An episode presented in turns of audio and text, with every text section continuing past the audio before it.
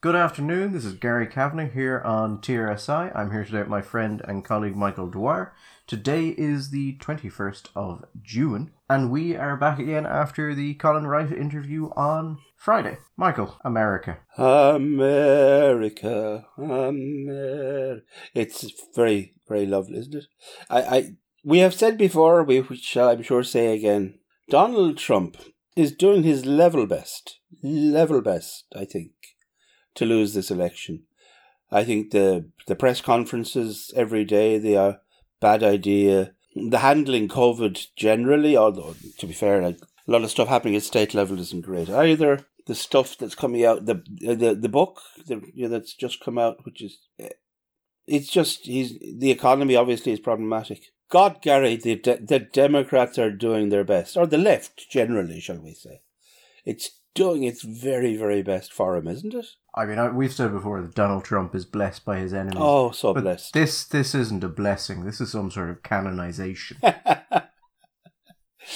You know. So I want to give you a quote, Michael. Go on. I want you to tell me. And it's this. It's from Frederick Douglass. Yes. Who was one of the greatest abolitionists in American history. A black man, a former slave, a self-made man who dedicated his life to the furtherance of black people in America people, yeah. And the building of a cohesive nation. And the quote is this. He's speaking of another man, and he says, "He was a man too broad for prejudice, too humane to despise the humblest, too great to be small at any point. In him, the Negro found a protector, the Indian a friend, a vanquished foe a brother, an imperiled nation a saviour." Now, this is the same person that he would later write a 8-page document on, a pamphlet, saying that his wise, just, practical and effective friendship, thoroughly vindicated by incontestable facts in his record from 1862 to 1872. Words of truth and soberness. He who runs may read and understand. Be not deceived, only truth can endure. Titles in the 19th century were far longer than they are today. Yes, well, you cheaper labour. Do you know who he was referring to there? Oh, well, I mean, the years may be a bit of a hint. I think he was referring to Ulysses S. Grant, the well-known slave owner and racist. But you have to remember, Gary, Frederick Douglass wasn't really black. I would say that Frederick Douglass is what people would call, say, obviously a coconut, black on the outside, but white in the middle. He was a self-hating black. It was obvious. I mean, we can't be going on. Frederick Douglass is not representative of where the aspirations of the African American people of today. You can't. You know, that's nonsense. We all know better than that nowadays. I mean, this is the guy. Okay, he owned a slave. He was given a slave. So yeah, we're talking about Ulysses S. Grant because America, in its lust for the destruction of statues, the scope has widened from the original Confederate generals, and it's gone pretty wide now. And Ulysses S. Grant, some statues of Ulysses S. Grant have been toppled, on the understanding that Ulysses S. Grant was a slave owner, which is perfectly true and total bullshit at the same time. Because Ulysses S. Grant, he grew up in a strongly abolitionist household. He also, the Civil War, big part of that. And then he did absolutely destroy the KKK in that era. When he became president, he becomes president after Lincoln's VP. And let's face it, not a glorious presidency, Grant's. But probably due to the alcoholism. He was never good with money. And a poor choice of friends. Poor choice, yes. A poor choice of friends, we'll say. But his record, Reconstruction would have been far closer to being a reality if people who followed Grant had been more like Grant. The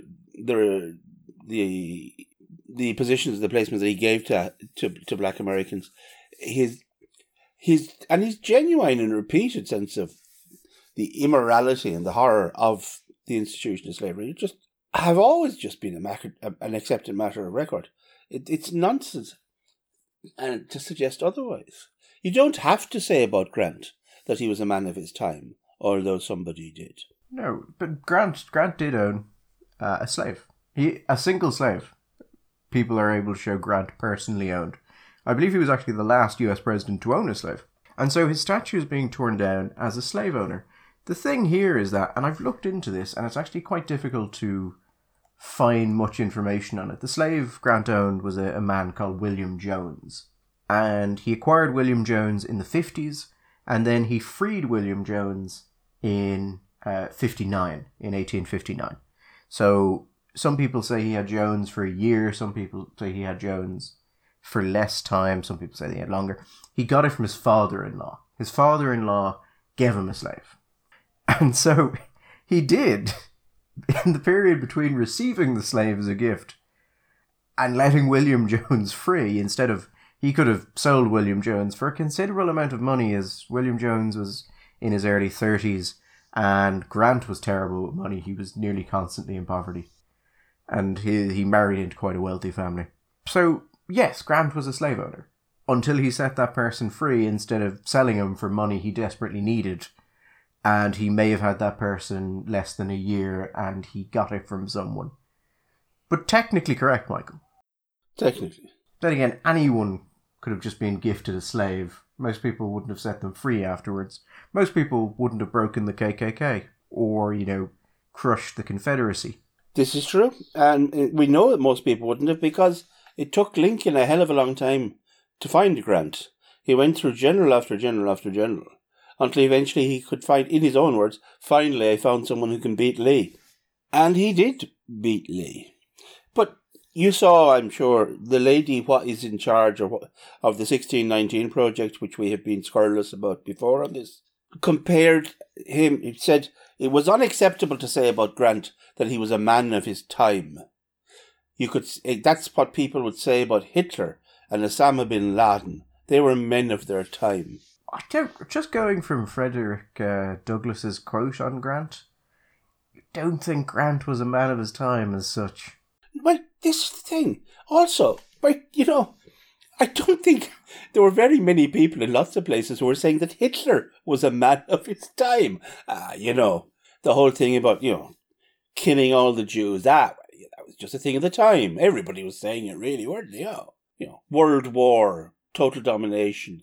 Thousand year Reich, saviour of the nation. That was what everybody was saying, Gary. Hard to tell with those Nazis. It was so. Yes, the woman behind the 1619 Project, who won again, didn't win a Pulitzer for history, but rather commentary, which I think is the only time I've ever been able to use the awarding of a Pulitzer Prize as an insult. But some of the statues that have been torn down have had 1619 spray painted on them. And people have been saying they should start calling them the 1619 riots, 1619 being the year the first slaves came to America. And she said she would be honoured by this. And she's been fighting not a terribly good battle in defence of this. But whatever about the moral or ethical or civic side of this, Michael, politically, did you see the video of a statue of George Washington being pulled down while he's got an American flag wrapped around his neck, and that American flag is on fire? Yeah, and it's hard. And I've been talking to a couple of American friends about this, because it's hard for us over here in the Europe to get a sense of what the figure of George Washington is to a lot of Americans. Certainly shows to that classic space called Middle America. I mean, the man who could have been king. The man who could easily have been king. He was offered it. It was suggested. The noblest man. And there is a deep affection for Washington. A real respect, touching on that sort of slightly quasi-religious feeling that we very often have to foundational figures that we invest a lot of mythopoetic importance. And whether that's justified or not, that's a whole other issue. Washington does seem to have been a fairly standout kind of guy, but were he not, he still occupies a position that he does in the hearts of many Americans. And that just, but Gary, let's not kid ourselves. A lot of the people who vote Democrat may have sympathy or support with a lot of the protests. The protesters who are involved in this don't give a damn about the Democratic Party. Most of them, I would, if you ask them, would say Democrats and the Republicans are the same thing. They're just, it's two sides of the same coin. It's just an expression of the duopoly of power of the capitalist system. This is just a fake competition. And we're interested in real change, revolutionary change. And they may be happy because I think for some of them, they see Trump as the kind of guy that could provoke provoke the crisis in capitalism to reveal its internal contradictions and bring the whole thing coming down. Remember, in classical Marxist theory, fascism is the last stage of capitalism. So if you think that Trump et al. Is either fascist or going towards being fascist, well, you want to encourage that, because if this is the last stage of capitalism, then the stage after capitalism is socialism. It's the dictatorship of the proletariat. I don't imagine it's a conscious thing, but if you said to them, you're not helping the Democrats, I'd say they would say, I don't give a fuck. Now, the Democrats, however, in HQ and around Joe Biden, I think they probably have a different attitude to this. It's not just one statue of George Washington, it's multiple ones of them. I mean, I've seen the one where they wrapped the flag around his neck and set it on fire. They wrote a genocidal colonist on the side, and then they spray painted 1619 into it. Yeah. The other ones they brought down, 1619 turns up a lot. Fuck cops turns up a lot. Wife fragility turned up on one of them, on the base of the statue of the toppled George Washington. Oh, white fragility is that's making a lot of money for a white lady at the moment. Oh, fantastic money. My personal favourite is that piece of graffiti was Big Lloyd. Big Lloyd. It could be political, but I think it's just someone tagging. Or do you think it's somebody who thought that Floyd was called Lloyd? There are many options here. There are those who think that one of the problems here is that this is a manifestation of the fundamental failure of the American educational system, that people think this of Grant or whatever. I don't know. The attacks have been multivarious and multivalent. Has there been any one other attack that has been particularly pleasing or fun for you? Because I have one. Well, no, I think my favourites have been the Washington ones, and really the one with the flag burning around the neck of George Washington. Because if you were on Donald Trump's team and you needed to engineer a situation to ensure your own re-election, and you needed like a keystone image of what your opponents are that would just devastate them, it would be that. I mean, it would only be better if Joe Biden was in the front giving a thumbs up. Yeah.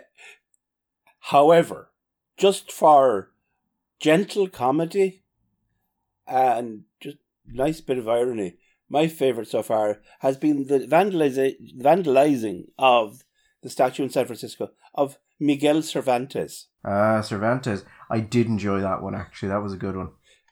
A lot of reasons, I suppose. First of all, you're thinking, it's a literary figure. Don Quixote is... It's hard to sort of dig into Don Quixote and see where the vicious racist narrative is. It is it's such a thing of whimsy and sort of proto-surreality. You think, what do you have? But they didn't. The problem it has now been decided with Cervantes is he had a Spanish name, so he must have been one of them conquer guys coming over here, one of those conquistadores. I mean, Michael, I don't know if you've been seeing it, but the Embassy of Spain in America has been having a very busy time on social media. No, really? Mostly just going, hi, these people didn't kill anyone. Please stop tearing down statues. They were just Spanish people. Well, some of them were Spanish. The Spanish used a lot of non-Spaniards as well. A lot of Italians and others they used to get over there, I mean, in Portuguese. But one of the particular fun things about Cervantes, of course, is Cervantes didn't own slaves, but he was, in fact, a slave. He was, yeah. You know, he had been captured by Africans. I think he spent 5 years. 5 years a slave. And spent 5 years a slave in Africa. He wrote a very moving piece about the experience of himself and other Christian slaves in Africa. He was then bought back, although the phrase that they used is ransomed. He was bought back and got home and wrote what some people regard as the world's first novel and one of the great literary works of the European canon. But he didn't own slaves, but he was a slave, but that doesn't matter. He sounds like he might have been one of those guys. I mean, the levels of racism going on in that are just fantastic. You know, are you from here? That's not a very here-sounding name. Well, we don't like your type around here. Yeah. Oh, well. Or alternatively, well, we know what people like him. You know, oh, you know, I used to, like, you know, that the old joke about the guy who thought that Jews had sunk the Titanic, and somebody said, "Oh, it wasn't Jews. What are you doing? It was an iceberg. Oh, iceberg, Goldberg. I get confused." It's that kind of sort of casual racism about it. Cervantes, oh well, Cervantes, Pizarro, Cortez. The Spanish, isn't it? It's all Spanish. They're all the same. They all come over here and conquer important Mesoamerican empires. It's brilliant. I don't believe for a second that the guys who vandalized that statue had a clue who Cervantes was, or anything to do with Don Quixote or the Man of La Mancha. I think they just thought he was a Spanish dude. He must be like one of them Spanish dudes that came over with the funny hats and killed all the Indians. And that's why they did it. It was top notch. I have seen like very prestigious scientific institutions sharing articles they have written on how to pull statues down with science. Yeah, then there are other reputable people saying, if you can't or don't want to pull the statue down, but you want to deface it or destroy it, this is how you destroy bronze in a way that they can't repair it.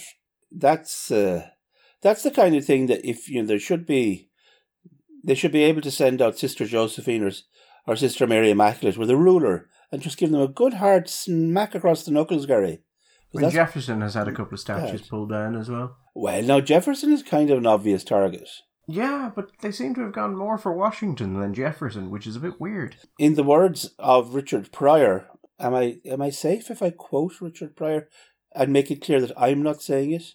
That depends. Is the quote, "Oh God, I'm on fire"? No, not that one. No, Jefferson. No, I won't say it. Jefferson was had a long-running affair with a black slave of his, Sally Hemings, with whom he had many children, and therefore has been always regarded as being something of a confusing or conflicting figure on the issue. Because did he manumit Jennings in the end? I can't remember. He certainly, while he maintained this relationship, and it's very hard to see how this isn't a disproportionate kind of power relationship where you're sleeping with somebody who you actually own, that they are your property. That's a kind of an unbalanced power relationship there. It's hard to see what kind of consent would be happening. So, speaking of Richard Pryor, did you ever see the joke he did about that time he set himself on fire? I think I did. But Richard Pryor, for the listener, very into crack cocaine. He found it very Moorish. Very Moorish. And when he was doing crack cocaine one day, he became, as the kids called it, cracked out. And poured cognac all over himself and set himself on fire. Oh, God. People were unsure if it was a suicide attempt or if he'd just taken that many drugs.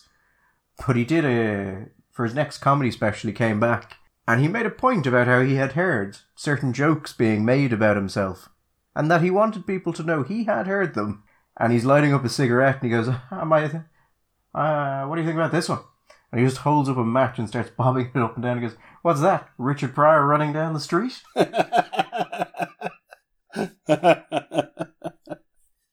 Oh dear. He's a very, very funny comedian.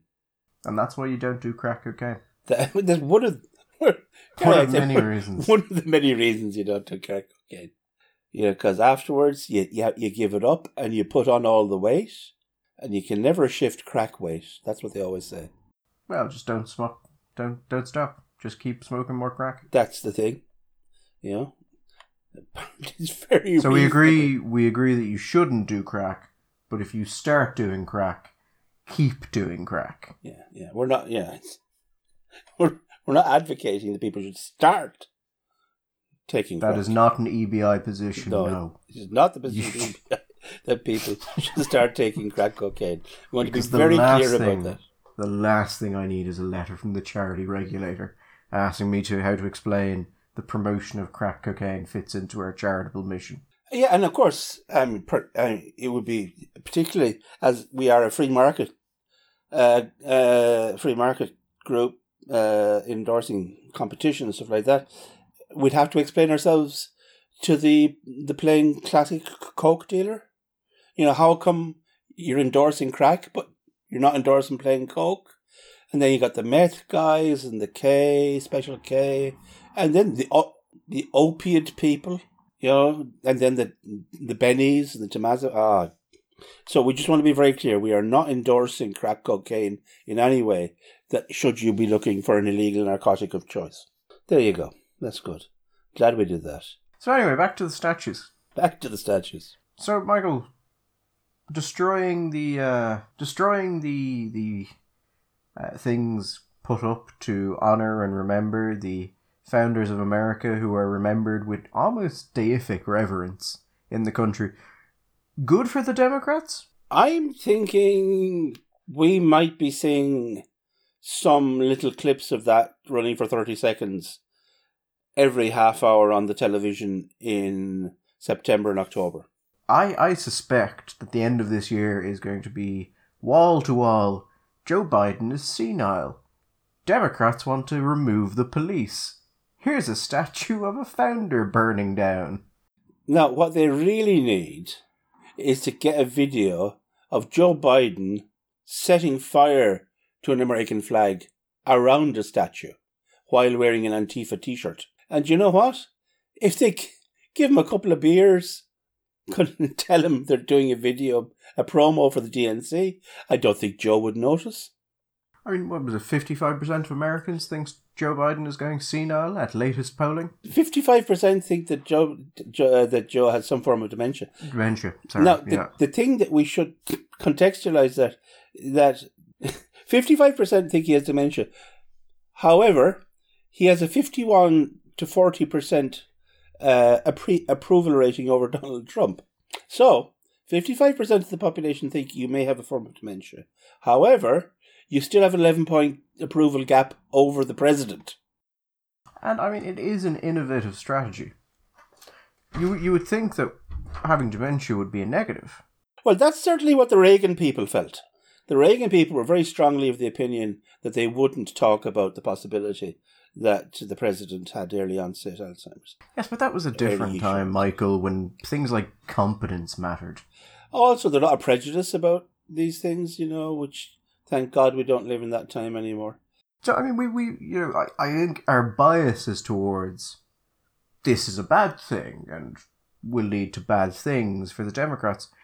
But because no one has openly run on a platform of having dementia, which appears to be the Biden platform at this point, because he can't string together a sentence. Well, I suppose, you know, the famous Calvin Coolidge, who was president in the 1920s and a very great president, was famously taciturn. There are lots of jokes told about this. And one of them is when the news arrived in the Algonquin Club, where Dorothy Parker was, that Calvin Coolidge had died. Her response was, "How can they tell?"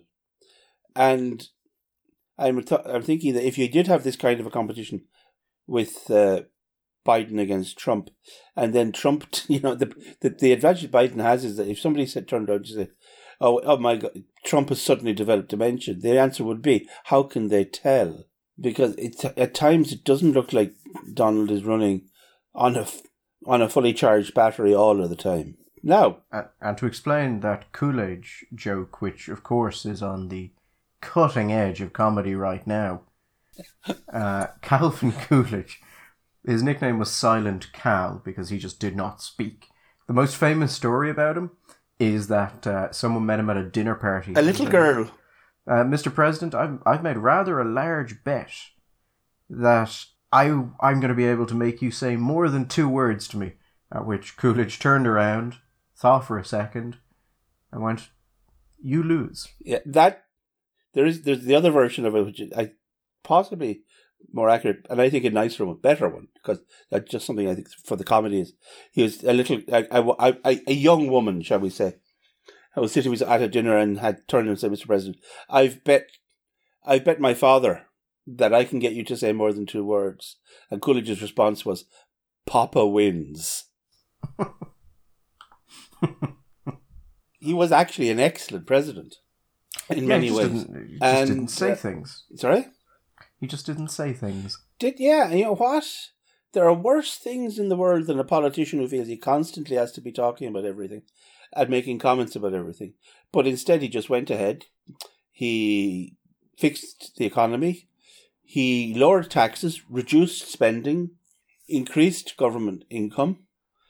And had a very positive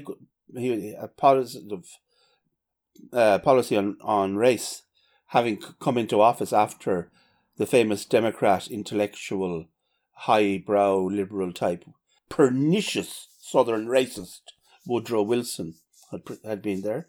And then he very genteelly went away somewhere and quietly died. Which was rather a tragedy for the United States, followed by Herbert Hoover. Not such a good result, followed by Roosevelt FDR, who was an absolute disaster. But then that's a story for another day. Anyway, speaking of stories... Oh, sorry, I thought that meant you were going to give me a story. But just an intermezzo between two stories. There's a story in The Independent, I don't know if you saw it, written by Pat Stacey, the title of which is "No Show Featuring White Comedians Donning Blackface Deserves the Benefit of the Doubt."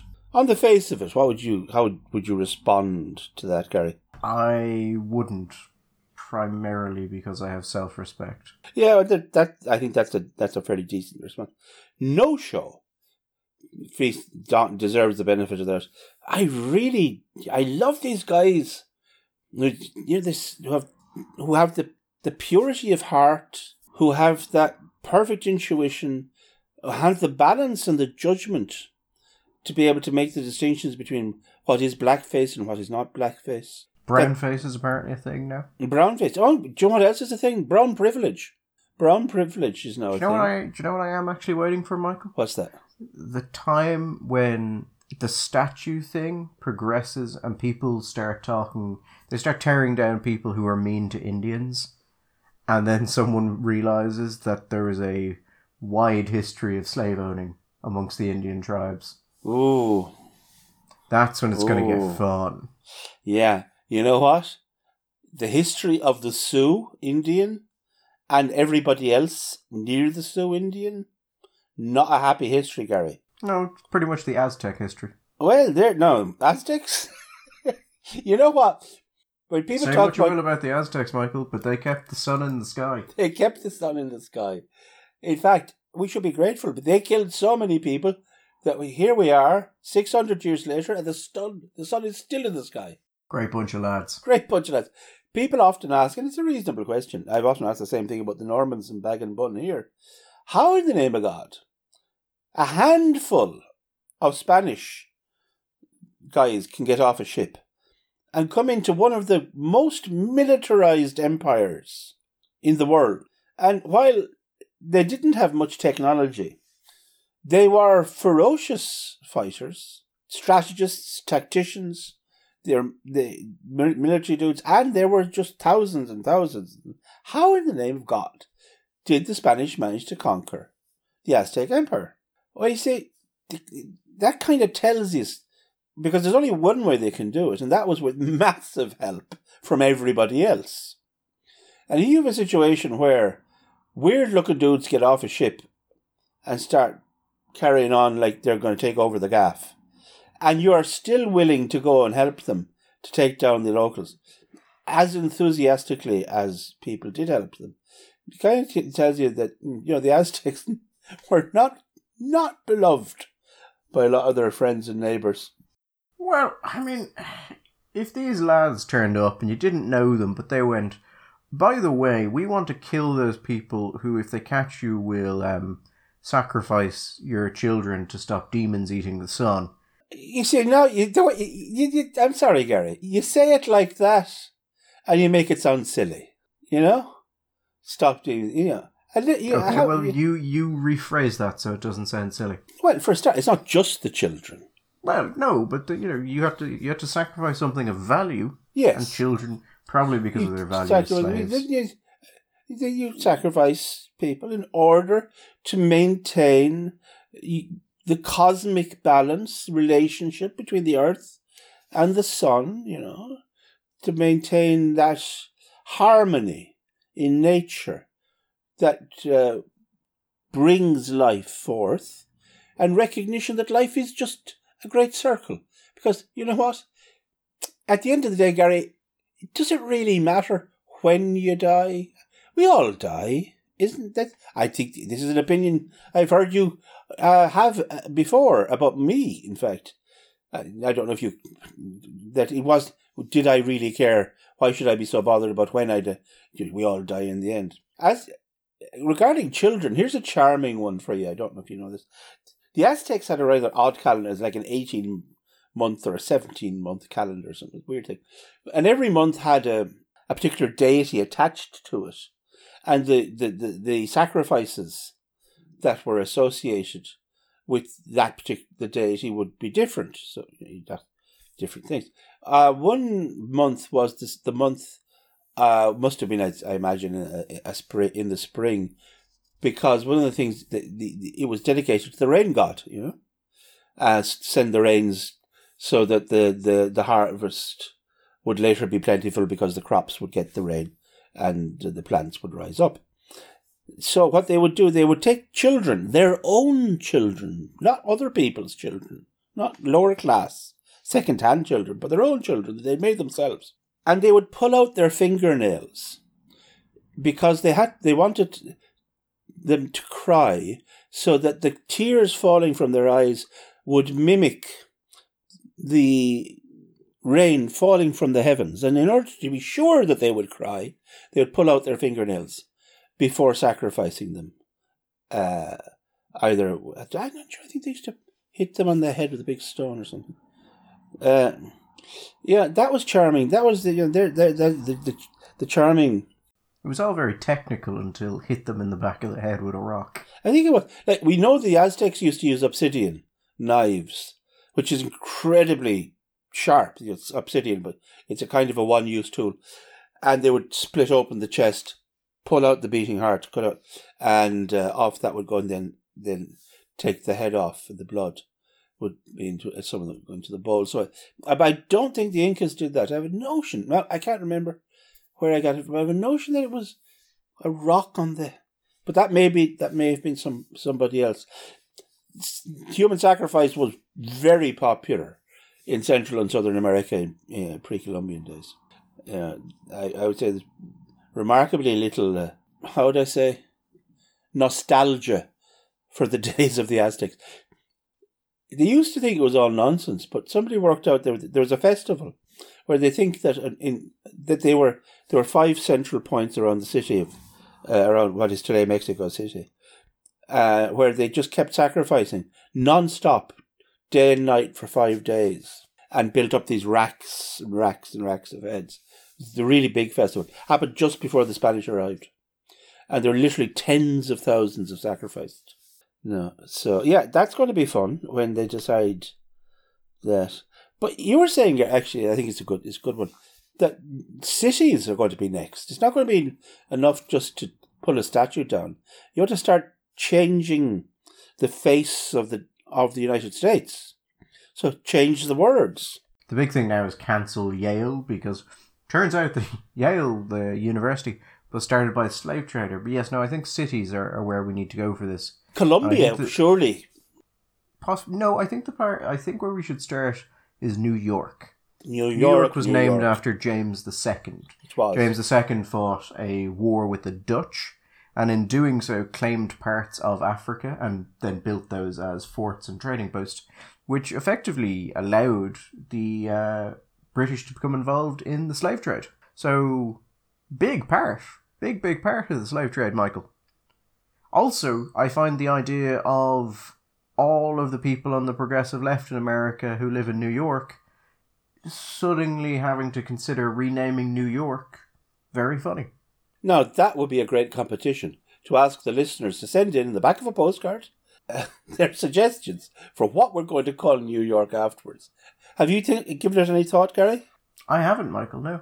Are we going to stick with... I mean, they have gone with a new thing, because before it was New York, it was New Amsterdam.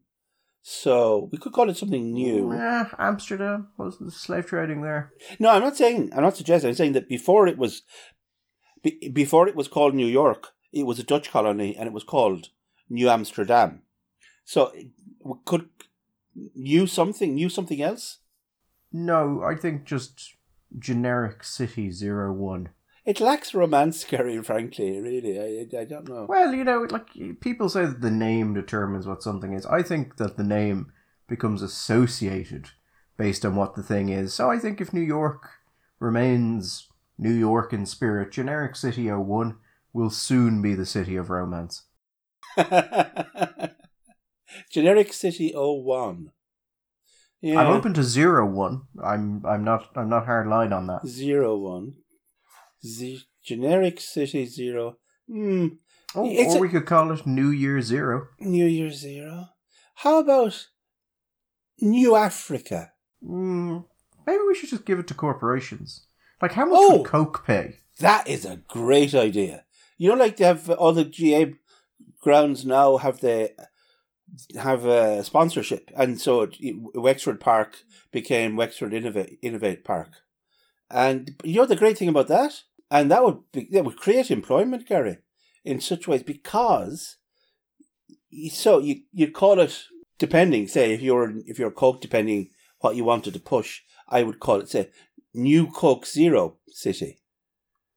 Rather than I think the most important thing to decide is, do you give it one name that's constant, or do you leave space for promotional affairs? Like Coca-Cola Cherry, and then you could change it to, you know, you do it like on a 3-year or a 5-year basis, and after that, if they want to renew, obviously they can, but they'd have to pay. All right, it would probably cost billions to, you know, change everything up in New York City to become Coca-Cola Classic, let's say. But I'm pretty sure Coca-Cola would pay for it. And then after Coke, maybe Microsoft might do after 5 years. How much would you pay to rename New York to your brand? Microsoft City. Bill Gates City. Well, he's gone now. Where's he gone? I think he's in Africa for the most part. Oh, well then Jeff Bezos City. And I mean, that might seem like a ridiculous idea, but... I don't say anything ridiculous about it. Considering that we have decided that statues, which traditionally have presented an idea of heritage and the continuity of the society you're into people, and therefore demonstrated that there's a point in it aiming to achieve things beyond your own lifespan in order to further the overarching society. Since we decided they're fucking shit and just worthless, may as well just start renaming everything. Oh, you know, Amazon is kind of problematic because there are elements there of the exploitation, both of the rainforest and of the indigenous people of the rainforest. But Jeff Bezos City, I could say. And then, Gary, there are going to be that's actually sponsorship opportunities at a macro level, but then there's all sorts of micro possibilities. Like Central Park, that is such a wasted opportunity for a naming fee. ExxonMobil Recreational Area 01. I don't know if naming things is your forte, Gary. It really is. Anyone who has worked with me will say there's one thing I cannot do. You know, I think we'd stick with the park and even the central thing there, because people, as part of the brand. So I would go, say, with Central Park Sprite, or Sprite Central Park, you know? Refreshing. Very refreshing. Nissan Central Park. You keep the Central Park because that's Otherwise, people won't know you're talking about, so you kind of lose the brand. You've got Fifth Avenue, so you'd have Prada Fifth Avenue. Wouldn't that would be fantastic? Prada, Armani, Fifth Avenue Armani. Where's revenue generating? You know, absolutely. That would make perfect sense because Fifth Avenue, that kind of it's very much a Prada kind of a place. I think this is a great idea. In fact, I think it's such a good idea we shouldn't put it on the podcast because we should be making money out of this. This is a billion-dollar idea. Go around the world. I mean, it's not just New York. London. I mean, London has been called London for 2,000 years at this stage. I mean, it's due a change-up. Rome, Paris.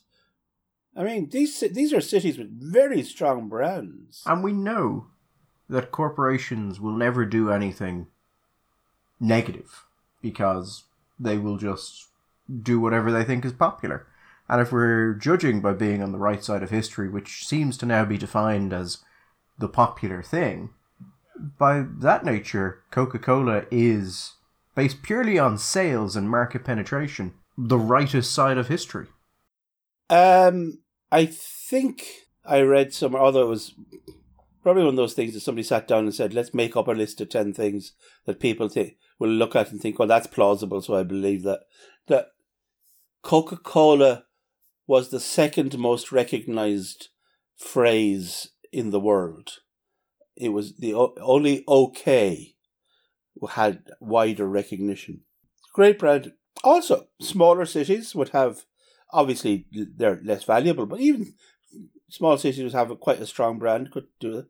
Dublin, I mean, if Diageo, surely it would make sense for Diageo to take over Dublin.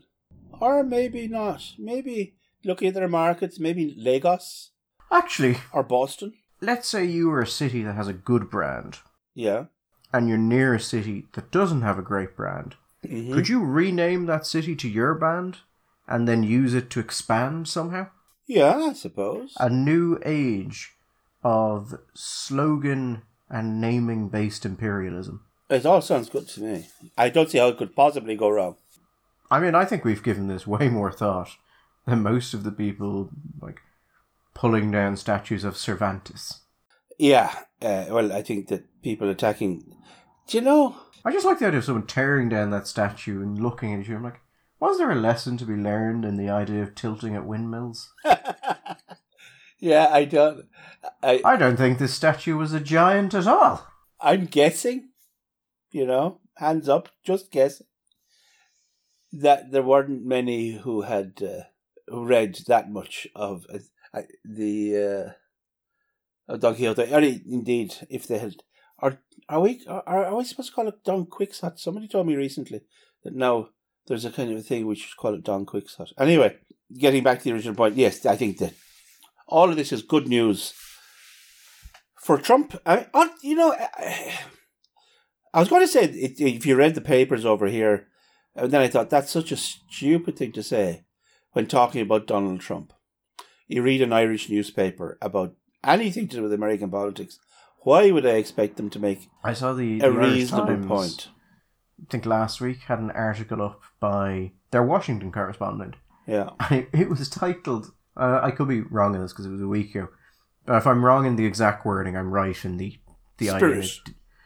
And it was, Donald Trump's success is due to racism. It's not exactly fresh and new, is it?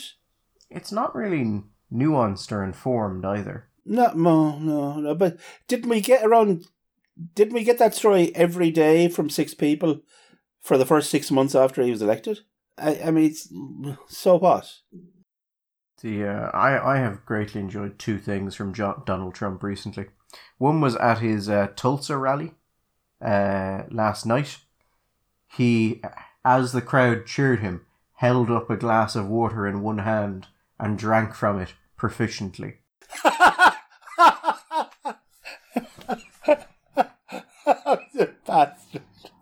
Because someone had released an attack ad of Donald Trump and it looked like he was struggling to drink a glass of water. Yeah. And my second was did you see the video he put out of CNN had broadcast this video of two young children playing, one white, one black, and they're chasing after each other. Yes, I saw that. And someone recut it to CNN broadcasting the video as if the white child had beaten the black child. And then was Donald chasing Trump, then was chasing him for further hate crimes.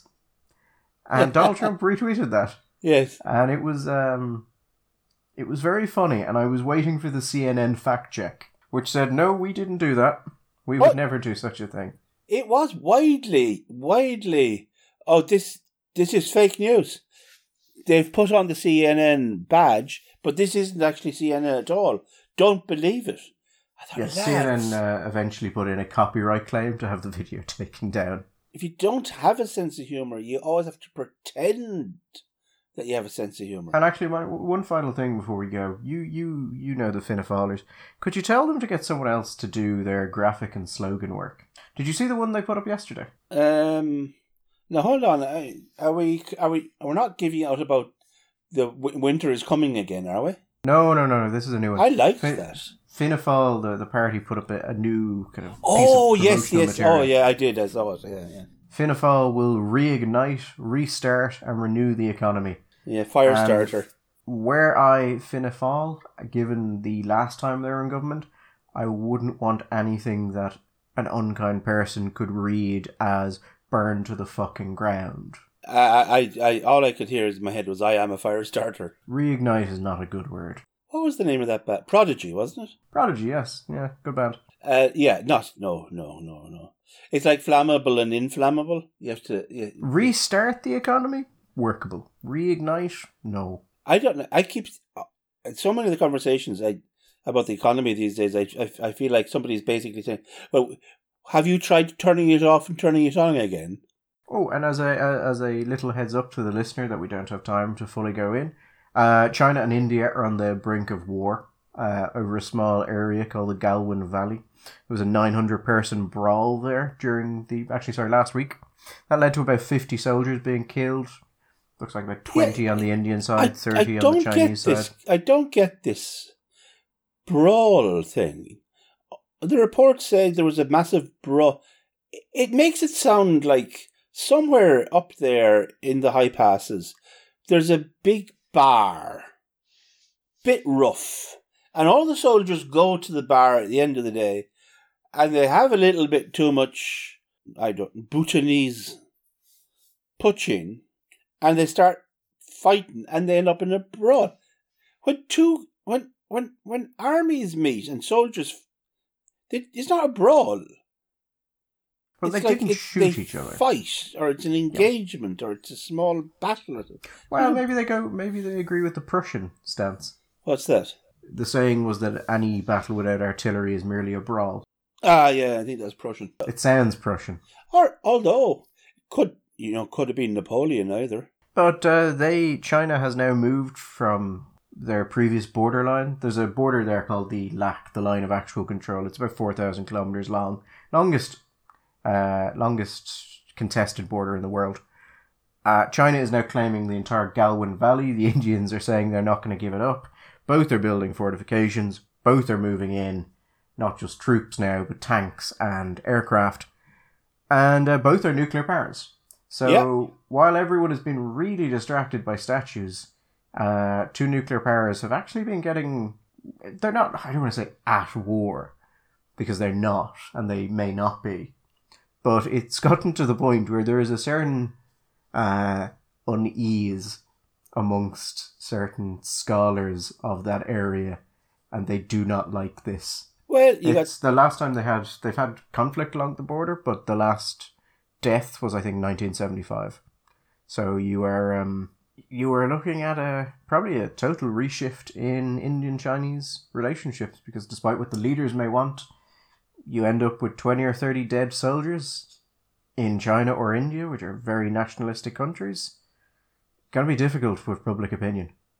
You got two nuclear powers. Between them, 2.5 billion people.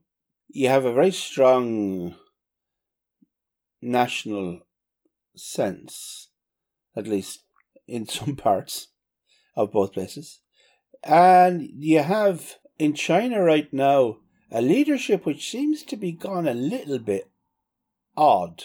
A leadership which is like it feels like it's doing everything to distract somebody from something. Who from what? We can speculate, but it's no. Don't look over there. Look over here. It's not good news. It is very, very definitely not the good news. Unless you work in news, in which case it's really good news because. Well, no. Do you know what, Gary? If it was, that's not really, unless it actually turns into a war, and even then, it's very high up and it's very cold, and I don't think it's not like the Americans. I don't think the Chinese or the Russians are going, or the Chinese or the Indians are going to let that many people up to watch it. So, and up to now, nobody's talking about this. I mean, who was it I was talking to the other day? Because this has been going on. This is not just a one incident suddenly. It's been going on consistently. At least a month. And then the escalations and the killings and the deaths. And there was not one word about this in RTA. No. In fact, I think that I've written a couple of articles about this. Not that many, because I assume that anyone actually interested in this is reading, like, Foreign Policy or something. Well, or the Hindustan Times. But in general, it hasn't really come up in Irish media at all. I think the Irish Times did, like, an explainer to the LAC, which is a really complicated subject, to be fair. But if we're lucky, there'll be a war. And that'll give us something to talk about, which is how I measure global progress now. Yeah. On the other hand, and I've just thrown it out there, on the stoop to see the cat lick it up. On the other hand, we've had a pandemic. Mm-hmm. A war between two superpowers and possibly the use of strategic nuclear weapons. I don't know if that's going to be great for the world economy, Gary. Keynesians would disagree. There will be many broken windows from the blast waves. Yeah. If a broken window is good, Michael, imagine a blast wave in a major city. Millions of windows. Yeah, and imagine the nuclear fallout as it rains gently over the East Coast.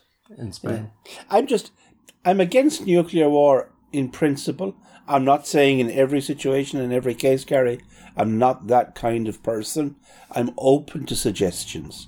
But, you know, as if it, just off the top of your head you said nuclear war pro or a con, I would be a con. That would be my position. I would prefer chemical warfare, to be honest, but that's a war crime. Yeah, that's just the old-fashioned romantic in you, thinking back to the lovely old days of chlorine gas and mustard gas in the First World War. Weren't they so much nicer? Or sarin, yeah, absolutely lovely. I was actually thinking of Britain in Africa, or Iraq. I remember that the English used gas in Iraq. The Italians, I think, may have used gas in Ethiopia. I mean, everyone was going around using gas. They pretty well stopped using it on white people after the First World War. And not that I want to make everything a race issue, but that, you know, I think other than that, after the First World War, the use of gas by European nations tended to only pretty well happen where you had higher melanin content than you'd otherwise find in. Are these episodes getting, darker over time? Again, you say that, and the first thing that comes into my head is that a racial comment? I don't know. I don't think so. I think we're still the happy-go-lucky types, you know. We're looking for the happy upside stories always. But anyway, nuclear holocausts and... nuclear holocaust or chemical warfare. Tell us in the comments which one you'd prefer. And I suppose you could or send it in along with your suggestions for the new name for New York. You could throw it on there. That would be cool. Generic City 01 or corporate branding. I think it's corporate branding, hands down. Absolutely. I mean, and there's you know what? Made. If they don't do it in New York, we should absolutely do this here. Dublin, Cork, Limerick. I think Dublin should decide. The government in Dublin should decide that Cork will be the city that gets renamed. Do you know what we could call it? Hong Kong 2. 2.0. Because New Hong Kong. I think that would be brilliant. We could move the population that's there. I mean, there are people there, are there? Anyway, we could move them out wherever. I mean, it doesn't matter. Limerick. Limerick is... I've always thought the idea of calling Limerick a city is silly with the number of people in it. So split it up. Some go to Waterford. The nicer ones could go to Waterford because Waterford's closer to where I live. So I want the nicer ones going there. And the rest of them we could send to Limerick. Because, you know, who cares? Or we could find a city that has a natural river to it and call one side Coke and one side Pepsi and build a small artificial island in the centre and call it, like, Dr. Pepper. Oh. Ah. And then we could let them war each other to decide on market share. City. That could be Waterford. Because Waterford, you've got the Nore and the Shore and the Barrow and the... I think the Barrow and the Barrow and the Nore come together, and then you got the Shore comes in. That could work. Is this conversation surreal or Kafka-esque at this point? I don't know what you're talking about. I think it's just a sensible... I think surreal. I think it's a sensible approach. In difficult times, looking for novel ways of revenue raising. But definitely, clear out Cork. And Cove as well, because Cove's quite pretty. And offer the Hong Kongers first refusal. The English are going to try this, but we should get them. When the Hong Kong gets shut down, we should take them in there. I think it would be brilliant. I mean, people from Cork will just come back. I mean, the English tried to help them by burning it down, and they just came back after that.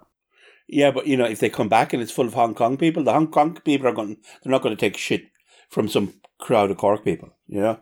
They'll sort that out. And listen, I don't want to fall into the usual diversity trap. I'm not one of those people.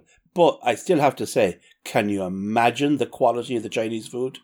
Well, I was going to say, I'm concerned that if you crossbreed people from Cork and people from Hong Kong, we're just building a stronger Corkman. They're not poodles, Gary. They're not crossbreeding. And you can't just put them in together and assume... People from Hong Kong have more self-respect than that. God's sake. I just think it's short-sighted. Well, you know what? At the end of the day, we believe in a free world and people are free to make that kind of mistake for themselves. I don't see it happening in the first or second generations. After that, you never know. But, listen. Well, you know what they call that, Michael? What? Someone else's problem. Exactly. Someone else's problem. And by that stage, the Hong Kongers will have made us rich beyond the dreams of Singapore. It'll be fantastic. Now, that's an idea. You're talking about pandemics and, you know, getting the economy going. There's in your idea. New Hong Kong. Name it now. This is the moment. Take the opportunity. Gee, that is brilliant. That is such a good idea. We will be back on Wednesday. Hopefully by the time... to hear the news that New Hong Kong has begun. Till then, bye bye. All the best.